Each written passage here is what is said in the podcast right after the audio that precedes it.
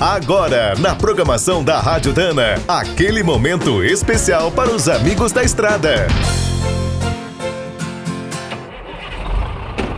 Está começando mais um minuto do caminhão.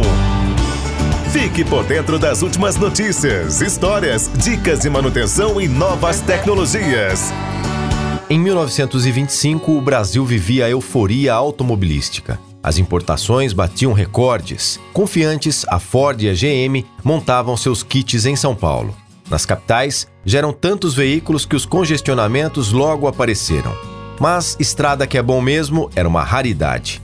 Foi nesse ano que o Automóvel Clube do Brasil decidiu organizar sua primeira exposição de automobilismo entre os dias 1 e 16 de agosto foram usados os prédios que abrigaram a Exposição Internacional do Centenário da Independência, realizada no Rio de Janeiro em 1922. Bem diferente dos salões de hoje, o evento procurou mostrar como essas máquinas eram feitas e as vantagens que ofereciam.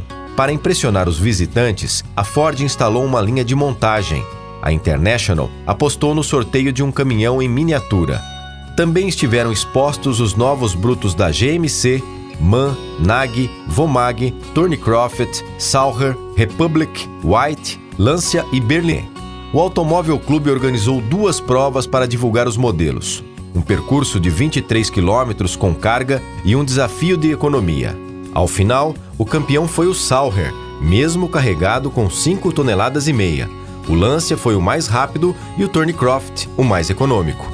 Quer saber mais sobre o mundo dos pesados? Visite minutodocaminhão.com.br. Aqui todo dia tem novidade para você.